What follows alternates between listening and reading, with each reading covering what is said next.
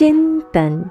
चिंतन कार्यक्रम के सभी श्रोताओं का मैं रचना मुकेश हार्दिक अभिनंदन करती हूँ। सुप्रभात।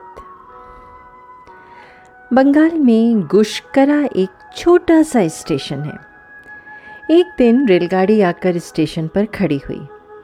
उतरने वाले झटपट उतरने लगे और चढ़ने वाले दौड़ दौड़ कर गाड़ी में चढ़ने लगे। एक बुढ़िया भी गाड़ी से उतरी। उसने अपनी गठरी खिसकाकर डिब्बे के दरवाजे पर तो कर ली थी, किंतु बहुत कोशिश करके भी उतार नहीं पा रही थी। कई लोग उसकी गठरी को लांगते हुए डिब्बे में चढ़े और डिब्बे से उतरे। बुढ़िया ने कई लोगों से बड़ी दीनता से प्रार्थना की कि उसकी गठरी उसके सिर पर उठाकर रख दे। किंतु किसी ने उसकी बात पर ध्यान नहीं दिया। लोग ऐसे चले जाते थे, मानो बहरे हों। गाड़ी छूटने का समय हो गया। बेचारी बुढ़िया इधर उधर बड़ी व्याकुलता से देखने लगी। उसकी आँखों से टप टप आँसू गिरने लगे।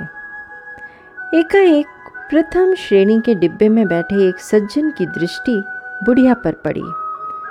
गाड़ी छूटने की घंटी बज चुकी थी, किंतु उन्होंने इसकी परवाह नहीं की। अपने डिब्बे से वो शीघ्रता से उतरे और बुढ़िया की गठरी उठाकर उन्होंने उसके सिर पर रख दी। वहाँ से बड़ी शीघ्रता से अपने डिब्बे में जाकर जैसे ही वो बैठे, गाड़ी चल पड़ी। बुढ़िया सिर पर गठरी लिए उन्हें आशीर्वाद दे रही थी। बेटा, भगवान तेरा भला करे। दोस्तों, क्या आप जानते हैं कि बुढ़िया की गठरी उठा देने वाले वो सज्जन कौन थे? वो थे कासिम बाज़ार के राजा मणिचंद्र नंदी, जो उस गाड़ी से कलकत्ता जा रहे थे। सचमुच वो राजा थे, क्योंकि सच्चा राजा वो नहीं है जो धनी है या बड़ी सेना रखता है।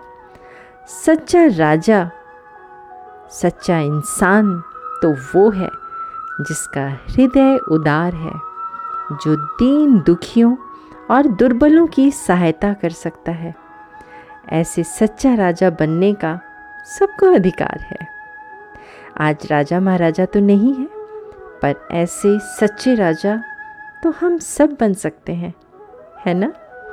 चिंतन ज़रूर करिएगा। आप सबका दिन शुभ एवं मंगलमय हो।